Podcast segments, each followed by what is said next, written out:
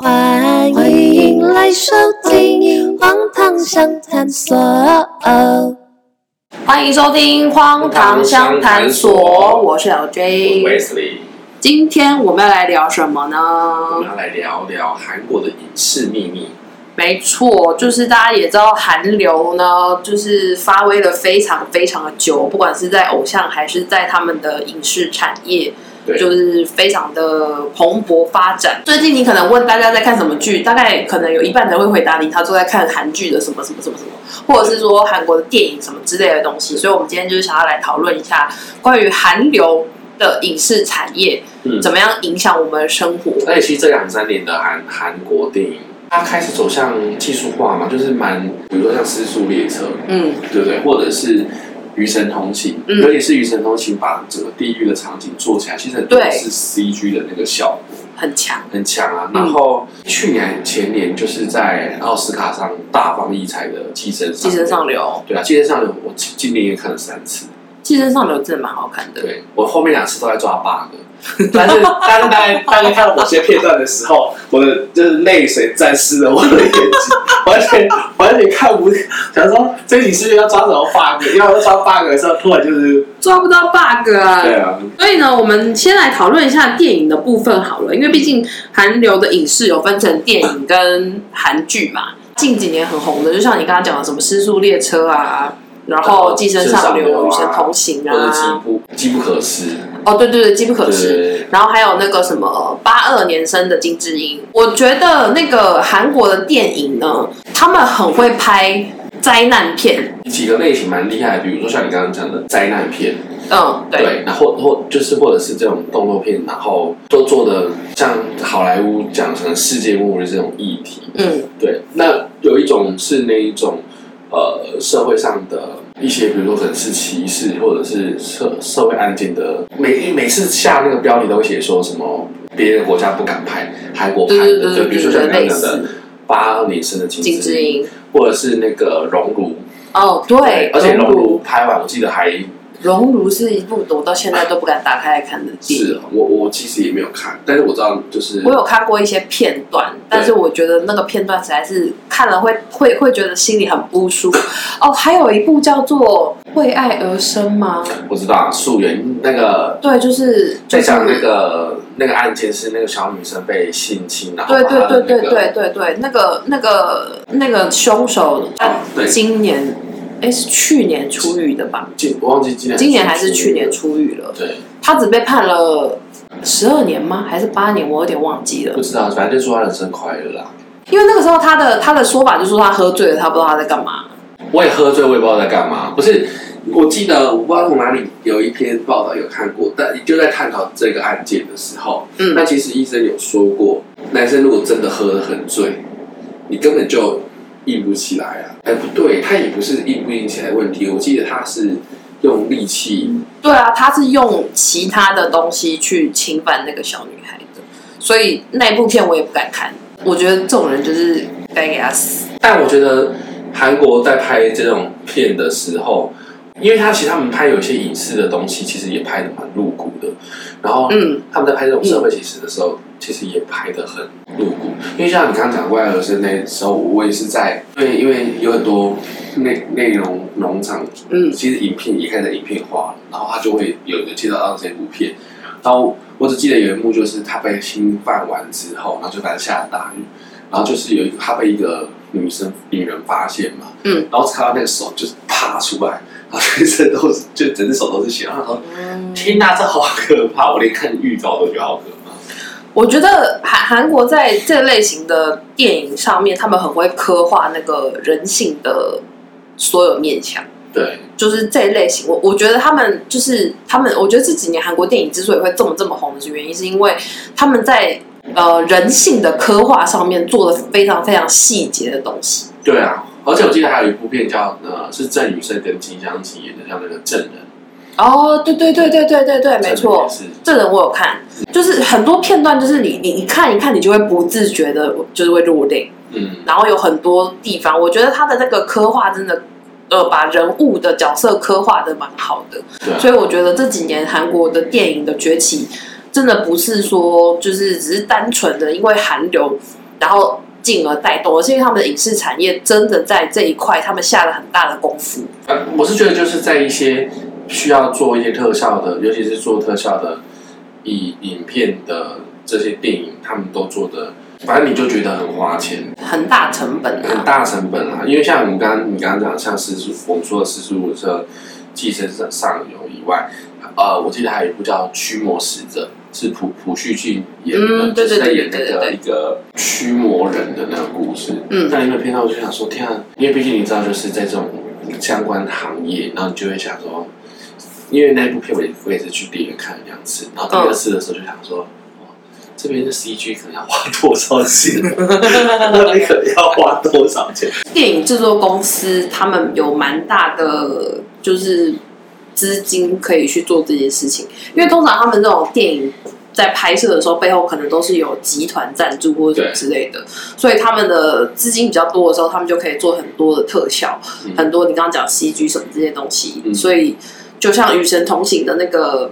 那个地狱，那个全部都是戏剧做出来的，那个真的就是还蛮厉害的。嗯、就你看的时候，你会觉得哇，这个其实不输好莱坞诶，说实话。嗯、但我我在找资料的时候，我发现一件事情是，大概两千年左右，自从某部片爆红之后，就开始会有一些日本呃韩国电影进来嘛。然后，嗯，我发现其实比较早期的韩国电影，其实都比较偏向是那一种爱情喜剧，对，或者是爱情文艺片，比如说。像那个脑海中的橡皮擦哦，还有那个我的野蛮女友，对哦对，我的野蛮女友就是第一，超级经典，算他之后开始就整个对对对，那个车太炫跟全智贤演的，对对，那部片也是非常的非常的红，而且你还会介绍这部片，因为我觉得有一些很好笑的故事可以分享。什么故事？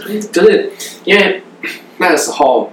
那个时候是 VCD 盛行的年代，对。这一部片台湾上的时候，然后其实那时候电视我没有看到，然后反正我就是在有一有一次无意间在我家发现了一张，没错啦，就是盗过光碟，它就是上面没关系，我们大家都干过这种事，反正封面上什么都没有写，然后反正就是一个光碟在那边，然后你知道，就是男生就会好奇，就想说这是什么东西啊，就是，嗯，而且它就被大大的放在。柜子上面，嗯、对，然后你就把它放出来。那因为我的野蛮女友其实前面开一段有一段是他们去，就你全世界喝醉嘛，嗯，然后把他送到宾馆嘛。我反正我那时候就是放进电脑的时候，我就用用跳跳的方式，然后我觉得就是这是天时地利的，他一跳，我按跳的位置就是跳他进宾馆，然后你以为是 A 片？对，我就以为是 A 片，然后就想说。天啊，不会吧？人生第一次就要这时候看 A 片，我是 A 片吧？然后在暂停键，把我的房门锁起，然后就想说，好刺激哦，要看 A 片，殊不知根本不是。对，就是后来发现不是的时候，因为第一幕就只看到是在那边脱光，他不是就是被警察要攻坚嘛？对啊，抓到他，然后。就是就就喷他辣椒水，就这样。我记得他被喷了两次嘛，两幕。然后想就想说奇怪，这 A 片好奇怪，这 A 片怎么一直都没有 没有该该出现的东西的地方吧？就是为什么中间聚集的地方好多，到底在演什么？老实说，我的野蛮女友，我觉得是一个很很感人的电影，而且当时它其实造成蛮大轰动。是我记得那时候的主题曲《I I Believe》。对，然后台湾有翻翻译成也翻译成，对对，也是因为这首歌就是大红。我觉得我的野蛮女友这个应该算是当时韩国电影进来的时候，就是这种爱爱情电影的那个开端。嗯，然后这之后好像其实应该陆续还有蛮多的电影进来，可是我比较有印象的应该还是我的野蛮女友。对，那时候后来他有第二集，他有第二集啦，是哦，对对对对对，演韩风呃叫。那么我的野蛮女友韩风再起，但其实我觉得第二部一样要走这个模式，但是其实就没这么，我觉得应该是说大家你看完第一集的感觉。我觉得第一集太经典了，所以可能就会变成后续续集的时候，大家就会抱持着对于第一集的那个很经典的感觉，然后来看这个的话，标准就会比较高。台湾那很早期有经典韩国电影，但是没有那么大爆红，真的是野蛮女友进来之后，整个大爆红，嗯、然后我们就开始一直用。有蛮多剧啊，韩对对对对，叫做韩剧啊，然后韩国电影进来，对，然后全智贤真的就是从那时候就称霸这个亚洲。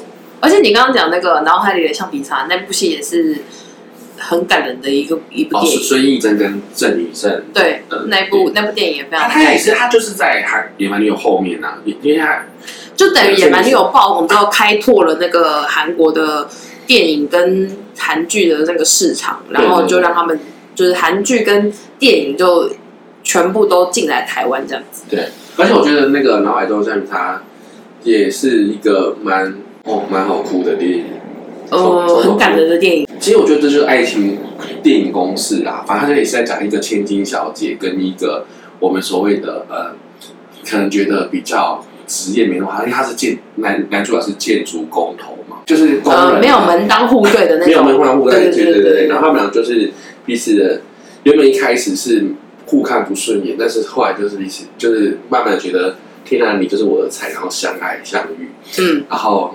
开始觉得一切都要走向如此美好的境界的时候，突然女主角就发现了一个，我觉得她好像是阿兹海默症，应该是，就是他会一直忘记，他是早发性的阿兹海默症，然后男主角就去一天一天看着他，慢慢的会忘记自己或什么什么之类的。不管是孙艺珍或郑宇盛，我觉得他们俩好强。我所谓的好强是，他们在电影片段真的会让你整个眼眼泪含整个眼眶，但他的眼泪就是不掉出。眼泪没有掉出，就是像这样子比较悲情一点的爱情电影，就通常就会是这样子，因为这样子就是你知道赚人热泪啊。对啊，而且我记得我上网查的时候，他就是因为片尾预告的预告，因为预告最后一幕是他们他们郑宇生开的车载着那个孙艺珍，嗯，然后就是在那个一个大道上面，对，然后孙艺珍这时候就想说，就就算就算我不会忘记你，我也不会忘记我们。之间的爱情，又是这种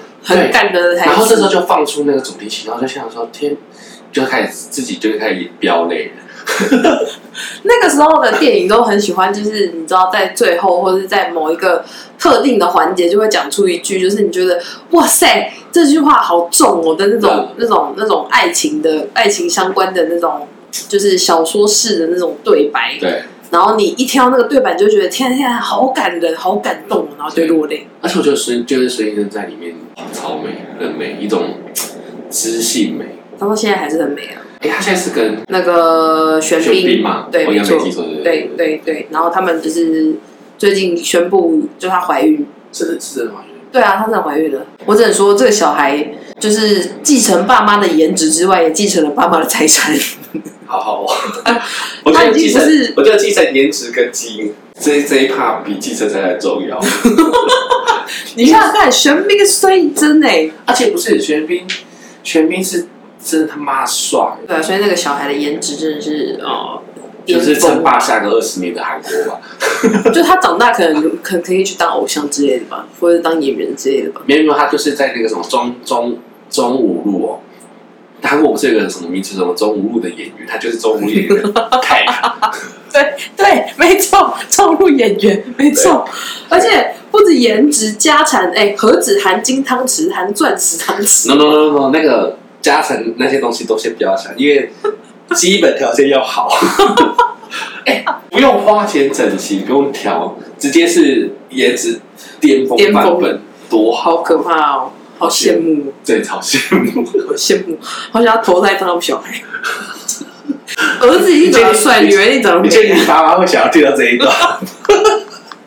不好意思啊，不是，你想想看，儿子一定会长得很帅，女儿一定会长得很美，然后爸妈又这么有钱，然后爸妈在演艺圈的地位又是那种，你知道，玄彬跟孙艺珍呢，都是两个很 top 顶尖的演员呢。对，为什么聊到这一段？不知道，因为刚聊到，刚聊到孙艺珍怀孕。好吧，而且我觉得里面有一段很有，我觉得我自己很喜欢的片段。我最喜欢的场景是那时候他们俩还在暧昧期，然后他们就到那个应该是路边的大排档嘛，嗯，反正就是坐在那边。然后我忘记片段是什么了，反正就是这女生就倒着烧酒，然后就跟他讲说：“你喝完这杯，我们就交往吧。”然后孙艺珍就拿着酒就下去放下去，然后就想说：“天啊，太帅了吧！爱情就这样子出来了。”现实生活中没有这种事情。可能我也，可能我需要拿一瓶威士忌放在前面，然后跟他说：“我干掉这瓶，跟我交往。”可能需要变这样啊。对，但我觉得那时候这部片真的好感人，而且里面的场景真的就是拍的。现在好流行用的是副歌嘛，四 K 回对，对，所以它有被四 K 再重新上映过，就是一部很感人、很感人的电影。嗯，但这两部都已经就是蛮久之前的电影了。没没办法，我就是一个怎么样喜欢被时代感动的人。后面其实也有蛮多韩国，其实也拍了蛮多电影的，啊，就是爱情类的先嘛。然后后来近几年比较流行那种，就是嗯，讨探讨一些社会议题，嗯、然后灾难片，就是表达人性的各种场面、嗯、各种面向的这种电影，嗯、包含比如说什么《失速列车》，就是那个背景故事，应该我们不用再陈述，大家应该都知道吧？就是反正有那个僵尸，对，碰到僵尸的时候的人性。就是为了要逃命，为了要自己活命，有的里边那个坏蛋那个角色嘛，虽然他最后也变成僵尸死掉了。嗯、那反正就是，我觉得那个他们类这种这种灾难片的人性刻画都刻画的非常非常的明显，嗯、就是你会去感受到那个哦，原来人性的丑陋面跟。人性的善面，或是人性的各个面相，都会在电影里面看得到。因为我记得，其实韩国非常的常拍各式各样的灾难片，除了《失速列车》之外，像呃很久之前有一部有天坑啊，对，然后我记得很久以前有呃有一部叫做《铁线虫》，不知道你有没有看过？哦，我听过。这部也是在讲灾难片，嗯、就是呃，应该是说就是。他本来是呃，在那个就是那个铁线虫是会寄生在就是宿主的身体上面，对对对对，然后它变成就是反正就是那种什么什么药厂，然后他们研发什么之类做实验，对，然后流出去之后就变成在人身上，然后那部片也是就是在刻画就是当人，比如说有那个呃药可以治疗的时候，然后所有的人都在都在这样的情况下，然后如果只有我可以获得药的时候。我又看到有需要帮助的人的时候的那个人性面的挣扎，嗯，然后还有像有一部叫做《流感》吧，我记得哦，那个也是在讲这种这种，就是你知道灾难片，就是就是现在的 COVID-19 啊，呃，yes，没错，没错，没错，我得说韩国未卜先知，因为老实说，流感就是电视播是看片段的，嗯，但我要讲的事情是，你看，他当时就在讲，你看里面的人就是。当真的病大肆传播的时候，大家有多么恐慌？你看，就像跟 COVID-19 刚开始出来不是一样嘛？对，而且疫苗没错打不到，然后国力比较强的国家开始打什么所谓第三季、第四季的时候，我们所谓的第三世界国家，嗯，妈连半季都打不到，那不就是世界平均的问题？可是，对啊，这个病目前大家都知道，这个状况就是所有人都得有，才能够共同抵抗。有钱人的国家就是一一路打。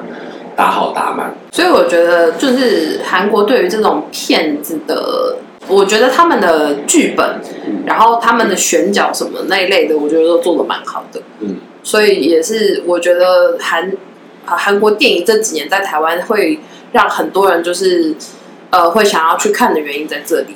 我觉得应该是说他们的选题的题材的类型跟台湾电影比起来，我觉得稍微多比较多比较广。比较多元，比较广泛。对，对呃，但也不是说台湾电影不好哦。台湾电影其实近几年也是蛮，就是我觉得蛮厉害的。对，就现在就是很想找个机会找人跟我一起去看咒。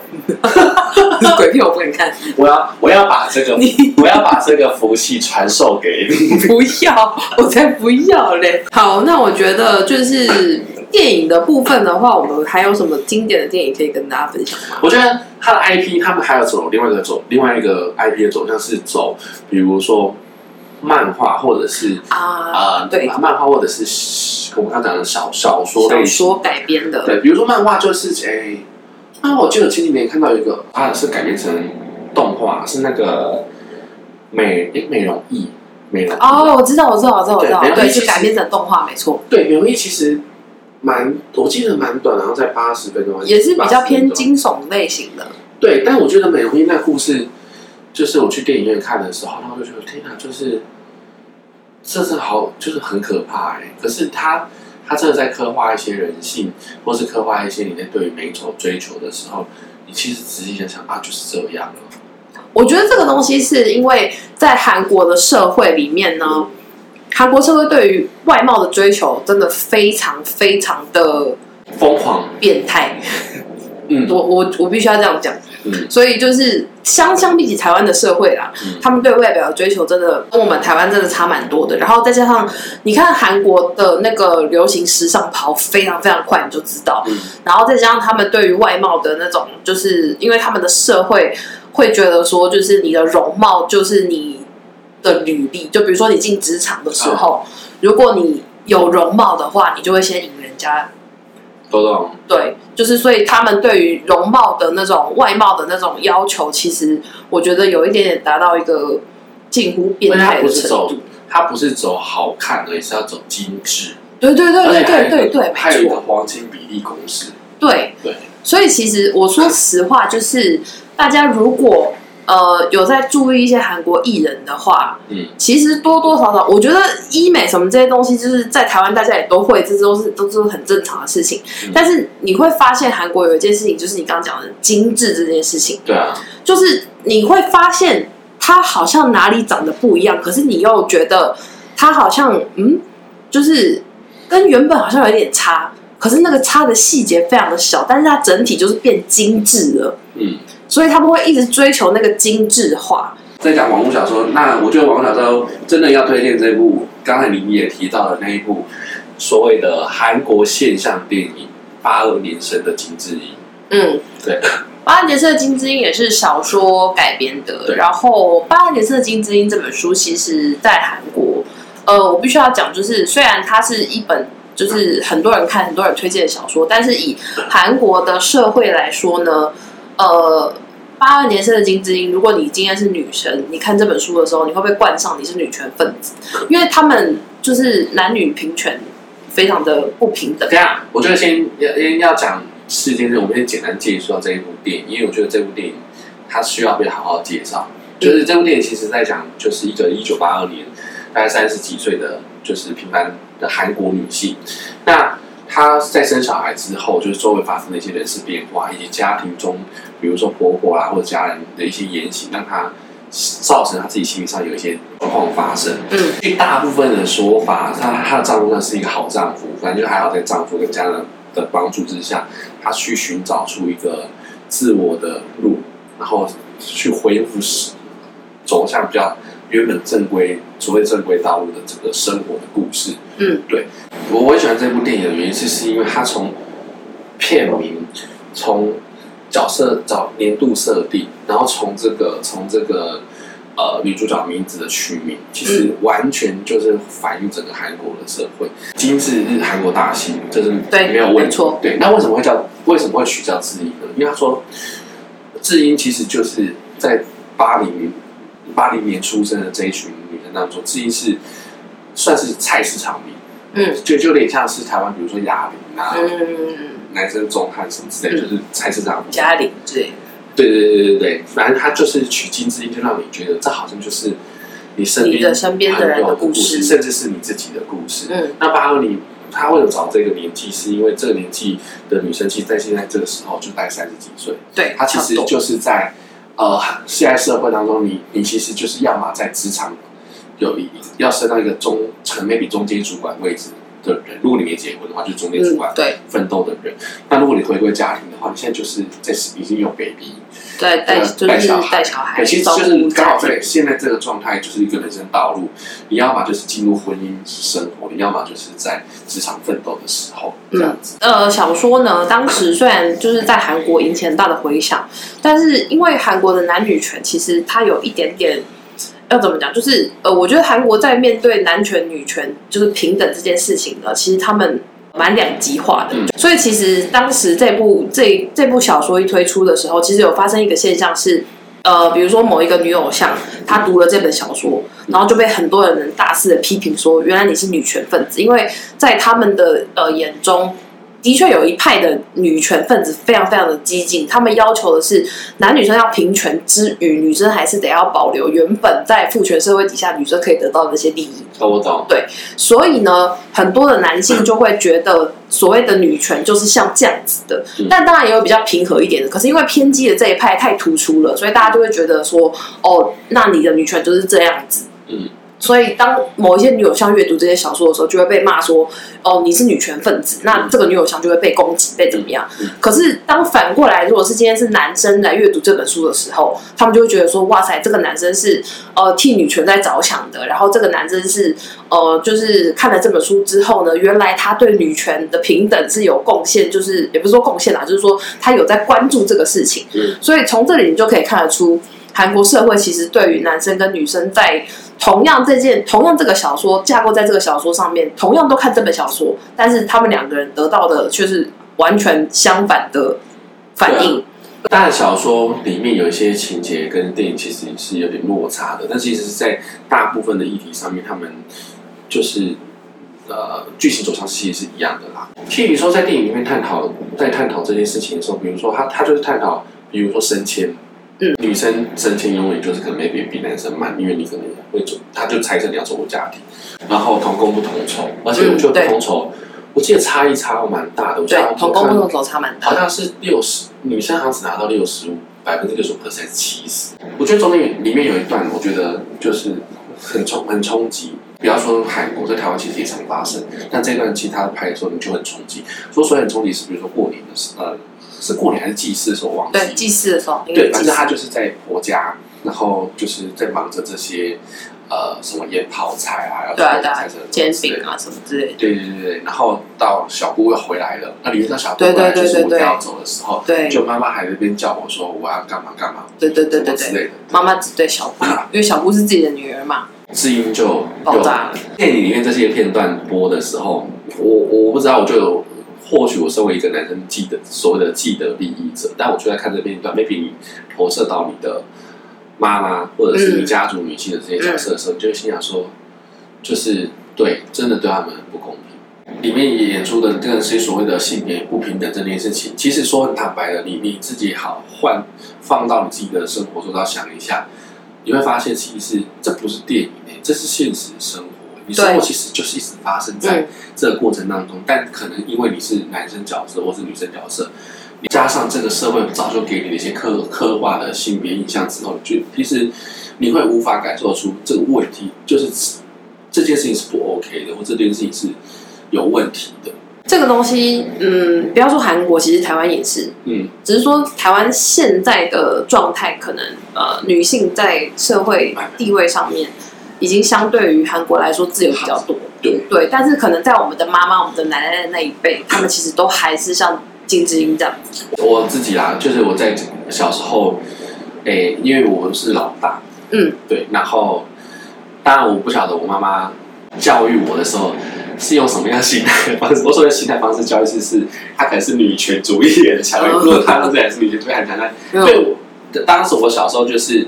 蛮小的时候，他就会告诉我，反正他他会让你知，他会让你知道说，做家事这件事情就是基本的，嗯，就是你该做的，嗯，对他没有，他没有什么男生女生这件事情，嗯、对你你，所以比如说我们可能起床就要自己叠棉被，嗯，对，然后我可能呃整理书包这件事情就是自己要做的，对对，那好，我要讲的事情是，那有一次过年的时候，就是回奶奶家，嗯，然后大家就吃饱饭。然后吃饱饭的时候，比如说爸爸就是大人就可能在收碗盘、处清处理厨余或什么什么之类的。然后，呃，妈妈妈妈就会说：“哎，你你拿着扫把扫一下地啊，把地扫干净这样子。嗯”对，然后我就去再拿扫把去扫地。在扫地的过程当中，我奶奶就生气，我奶奶就跟我妈妈还有我姑姑他们两个说：“她就说，哎，扫把放着，不要动啊。”嗯。这个东西就不是男生该做的事情，等下就是你姑姑、你妈妈他们就会弄，我就说没有关系啊。但我觉得我那时候真的没有这个意识，嗯、我就是跟他说，这个分担家事真没有什么，而且我在家就是负责扫地。嗯，对，我奶奶真的就把我妈妈找去聊天。所以其实我觉得金智英这个东西演的真的就是，他就他生活当中会发生的事情。应该是说有一派说法，就说他其实什么电影化、戏剧化夸大，其实没有啊。它就是现实生活当中对啊发生过的事情，只是 maybe 你的家庭比较开明，没有这样子，但是很大部分很多人的家庭或许都是都有啊。而且我觉得就是里面表现这些性别不平等的这些画面，其实很很可怕。而且我、嗯、我我超不能接受里面有一段剧情，但听说好像韩国就是这样，就是比如说呃，就是智英不是在咖啡店，然后呃不在外面走，然后喝咖啡的时候，然后就有一群就有一群人上班族吧，然后有一个精英女性，然后看到，然后就说。说她是妈虫，对，说他是妈虫。我想说，怎么会说是妈虫？真的有这一个，真的有这个说法没有？对啊，但但但为什么会？我觉得妈虫这词好难听，就是为什么？对啊，在这一派人要生小孩啊，在这一派人的角度，他们觉得就是说，他生了小孩之后，那因为大部分女生。在韩国，如果结婚生了小孩之后，一定都是老公工作，然后他们顾家庭嘛。嗯。所以有一派的人会觉得，你们结婚生了小孩，在家里根本就没有在干嘛，就带小孩是什么，有什么好大不了的事情呢？有一些人是这样觉得的。带小孩。超大不了，对，所以可是，在这些人的眼中，在这一派会称呼别人是妈虫的人的眼中，就会觉得说，带小孩又不是什么大不了的事情，你只是在家里带带小孩，然后做做家事，有什么好比你老公在外面工作更辛苦的人？然后你又用老公的钱，然后你你什么事情都是老公供给呃供给你的，所以他们就会觉得把他们称作为是妈虫。但事实上，就像你讲的，带小孩这件事情非常的辛苦哎、欸，而且不是我，你如果说今天。假假设老公赚钱没有这么厉害，然后你就把他的钱拿去，呃，买奢侈品，大大买特买就不管家里。我觉得好，你要这样抨击就算了。没有啊，智英就买杯饮料，而且他小孩也不是没有耐心的，他就是推着小孩出来散步。对对对对，然后没错，他是不可以喝个大冰美，老公老公在公司喝大冰美可能可以多杯啊，对不对？而且老公可能买星巴克。在喝啊！对啊，所以我觉得，我觉得这个《金智英》这部戏应该是，我觉得男女生都值得去看一下这部戏。而且我觉得小小小说可以。对，这部戏电影、小说其实大家都可以看一下。小小说是我很近年来，因为其实我通常看小说之后会希望一次就把它看完，因为那个剧情很连贯。嗯、然后因为《金金智英》我用电子版看的，我《金枝英》分了四次在看的，因为我每次看到某个情节的时候，我大概就是。大爆！这部片真的是强烈的推荐大家，就是要去看一下，这样子。真的，真的可以多看几次啊！真的，我觉得有蛮多细节是值得大家可以去从那里面看到，就是不管是韩国也好，台湾也好，就是这些事情其实就是真实在我们的生活当中会发现的。所以我觉得这也是韩国电影一个呃呃非常。就是会让人家引起人家共鸣的点，就是它有很多的细节，就是其实你生活里面的东西就是像这样子。嗯，所以呢，我觉得应该说这部电影里面会那么触及人心，是因为它的代入感太强了。嗯，它就是你生活周遭讲难听一点的，你不是你亲人发生的事情，就是你朋友会发生的。对，所以它代入感太强了，所以你会导致于你看的时候会有非常多的地方会牵动到你的情绪，这样子。所以我觉得最后我们可以来推荐，各自推荐一下大家，呃，就是你我觉得必看的几部韩国电影。嗯，那你觉得你想要推荐大家看什么？如果真的你只能看一部的话，嗯，我就很少跟他讲那的《寄生上流》。哎，《寄生上流》其实真的这部戏真的蛮好看的，只是我们现在碍于篇幅的部分哦，没有办法讲太多。但是这部片也是蛮值得大家去看，因为这部片就是在刻画所谓的贫富差距之间的，这个还有韩国的阶级，对对对，阶级的文化什么这一类的。所以虽然虽然在看的时候会觉得，就像你刚刚讲的说，会有一些想要抓它的 bug 的地方，但是。整体来说，它还是刻画了蛮多，就是所谓的阶级之间啊，然后贫富差距之间的这些，呃，就是很细腻的情感在里面。所以我觉得《寄生上流》就像你讲的这部片，我个人也有看过，我觉得这部片真的是蛮值得。我觉得最简单的讲，它就是当年横扫九九二年奥斯卡的最佳影片、最佳国际影片、最佳导演、最佳原创剧本，然后他又在坎城影奖扫到这么多片，我觉得应该是说一个外。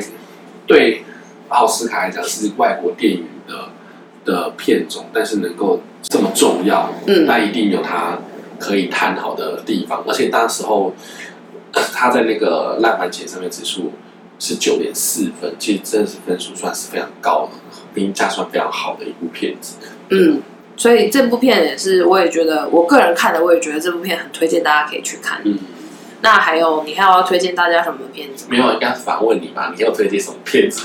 你说我，我刚才已经选了一部，我才看了一部了。我个人的话，我会推荐《与神同行》哦，因为我觉得《与神同行》是，就是它算是第一个把就是所谓的地狱的这个概念，嗯，呃，拿出来刻画的很明显的一个一部电影。嗯，然后先撇除它什么 CG 特效那些做的很好之外，我觉得它里面有蛮多东西是。你可以去醒思，就是说，哎，比如说他第一集在讲那个亲情之间的东西的时候，因为他总共有三集嘛，到目前为止，哎，第三集快播了吗？还是两集？现在只有两集，我知道好像总共四集。然后我觉得它里面在刻画就是那个亲情的那一块呢，我个人觉得韩国人也很会拍这种东西，就是亲情之类、家人之间的这种。羁绊什么这类的，嗯，我觉得韩国人非常非常会拍。我连续就是两部看完出来都哭的乱七八糟的，我都在电影院大哭，真的。对，而且我哭到就是我发现哽咽嘛，因为因为我是我都自己去看，嗯，然后刚好两次我那一排我的左右边都是男的，嗯，然后大家就是哭戏，然后都听到，对，然后都这样子，然后都会哭的。都是这样子，对，对，好，所以我觉得《与神同行》也是蛮推荐大家可以去看的一部电影。而且《与神同行》，因为它后面还有续集会再上，对对对对对对。我觉得，但当然，它的电影它其实是你就算没有看前面两集，其实也可以往后看，嗯，是 OK 的。但我觉得，你如果从前面一起看完，你会发现每一集给你的感受跟给你他要传达的事情是完全不一样。嗯，对，所以我觉得韩国的电影影视圈这一部分，这个也是蛮适合大家可以去就多多去发掘。其实韩国现在有非常非常非常多的电影，就是不管是爱情电影也好，灾难片也好，或是搞笑片也好，其实他们我觉得搞笑片的话，他们有蛮多就是那种细小的笑点，我觉得。也蛮值得大家就是在看电影的时候去注意一下那些细节，就像你刚刚讲那个《机不可失》，哦，我觉得《机不可失》也是一个，就是它有一些细节的笑点，就是你会觉得说看起来好像没什么，但是就是安插在那里面的时候，就会让整部戏看起来有更画龙点睛的感觉。我觉得那个《机不可失》我在看的时候，我就觉得看炸鸡好很好吃，好想吃。哎，《机不可失》真的蛮好看的，我觉得可以推荐大家就是。有没看过的人去看一下。而且我每次看完之后，我就去，我你就去看我就去点海国炸鸡。那我们今天电影的这个推荐的部分呢，还有我们就是探讨电影的部分就到这边。然后以上我们讲的这些电影呢，都蛮推荐大家可以去看一下，因为这些电影就是真的有蛮多发人省思的地方。那大家如果有想要推荐我们的电影，也可以在底下留言给我们。然后记得请给我们五星好评。现在 Apple 跟这个 Pa 呃 Spotify 都可以打五星好评了。好的，那我们就下次有机会再见喽，大家拜拜，拜拜。